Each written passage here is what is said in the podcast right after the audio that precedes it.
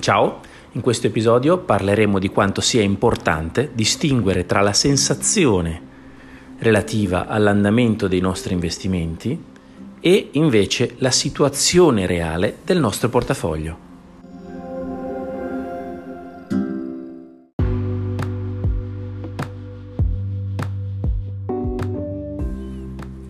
Viviamo in un periodo particolarmente denso di sfide. Abbiamo attraversato una pandemia e la guerra è quotidianamente presente sulle prime pagine dei giornali. Questo clima sicuramente, dato che siamo umani, condiziona la percezione di diversi aspetti della nostra vita, tra i quali sicuramente anche l'andamento della nostra situazione finanziaria. In realtà, dal punto di vista economico e finanziario, i mercati si stanno comportando in maniera assolutamente coerente con il periodo attuale. In particolar modo analizzando le due asset class, così si chiamano in gergo, ovvero gli strumenti di investimento principali, ovvero azioni e obbligazioni, notiamo che l'andamento relativamente alla situazione congiunturale è assolutamente eh, coerente. Per esempio, l'indice SP 500 delle azioni americane, quindi uno degli indici azionari più importanti del mondo, pensate che l'SP 500 rappresenta il 60% eh, dell'indice mondiale, quindi l'America è assolutamente ancora un faro per quanto riguarda il, il, mondo della finanza, quindi un riferimento assoluto, da inizio anno è in calo di circa di poco più di 10 punti percentuali, quindi un meno 10 e qualcosa per cento ad oggi rispetto al primo di gennaio di quest'anno. Già solo questo numero fa capire come la situazione non sia assolutamente una situazione ehm, eh, di allarme, in quanto in momenti davvero, davvero ehm, problematici per la finanza e per il mondo, per esempio il 2008 con la crisi di Lehman Brothers o la, appunto la recente pandemia, eh, l'indice americano ebbe perdite ben superiori al 30%, cosa che anche nel momento peggiore di quest'anno, anche con lo scoppio della guerra, non eh, raggiunse mai.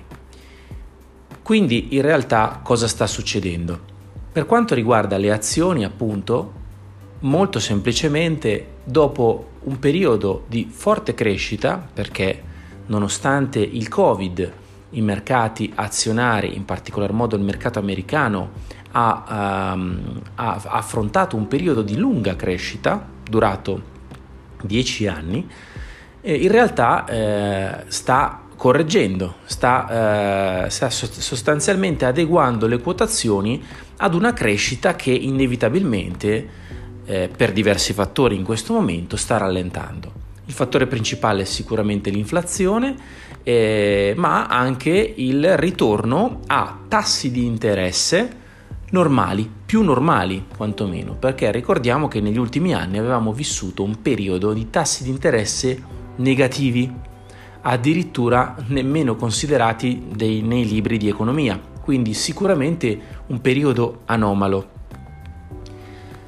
tassi di interesse che hanno invece influenzato in maniera eh, decisa i prezzi delle obbligazioni di titoli di Stato di tutto il mondo. Eh, effetto che però era ampiamente, ampiamente prevedibile eh, poiché il, appunto, la dinamica dei tassi di interesse era decisamente anomala e eh, lo è stata per troppo tempo in seguito alle politiche delle banche centrali che per sostenere i debiti pubblici dei vari paesi hanno ehm, acquistato titoli di Stato e obbligazioni eh, a partire da, da, qualche anno a questa parte. Quindi avevano sostanzialmente eh, gonfiato i prezzi delle obbligazioni di titoli di Stato ehm, portandoli eh, ad, ad, avere, eh, anzi a restituire agli investitori rendimenti negativi o prossimi allo zero. Questa situazione appunto decisamente anomala in qualche modo prima o poi avrebbe dovuto rientrare e lo sta facendo eh, in questo momento. Quindi l'aumento dei tassi di interesse da parte della Banca Centrale Americana e della Banca Centrale Europea per contrastare l'inflazione è eh, qualcosa che sicuramente le banche centrali si sono dovute trovare ad affrontare in maniera molto rapida, ma che prima o poi sarebbe assolutamente accaduta come è sempre stato nella storia e durante i vari cicli economici. Alzare i tassi fa scendere i prezzi delle obbligazioni perché eh, il mercato si, ehm, si riposiziona, in sostanza abbandona vecchi titoli che rendevano poco per comprare nuovi titoli che rendono di più proprio ehm, dovuto al fatto che eh, i nuovi titoli sono emessi coerentemente con i nuovi tassi delle banche centrali a tassi di interesse più interessanti dei precedenti. Quindi sostanzialmente eh, il mercato appunto cerca degli strumenti più redditizi abbandonando i vecchi meno redditizi. Nel momento in cui scattano le vendite, prevalgono le vendite, i prezzi scendono.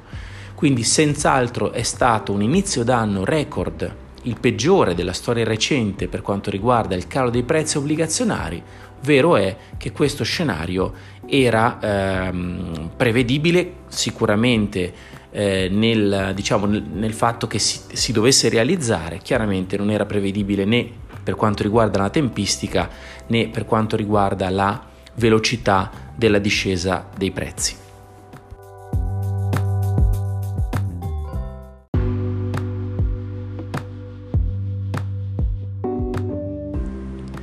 Cosa fare quindi in momenti come questo?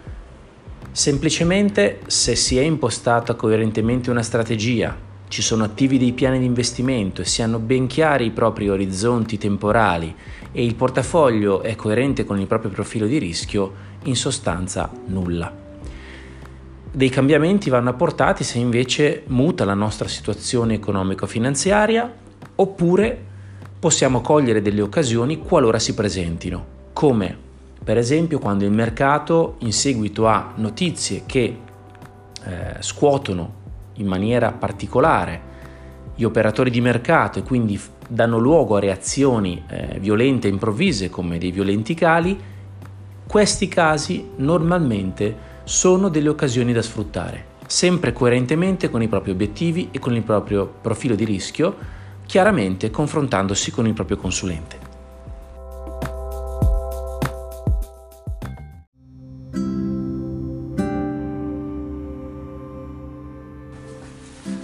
Se ti è piaciuta la puntata di oggi e l'hai trovata utile, condividila come preferisci attraverso social, WhatsApp o Telegram. La trovi appunto direttamente sul canale Telegram o anche su Spotify. A presto!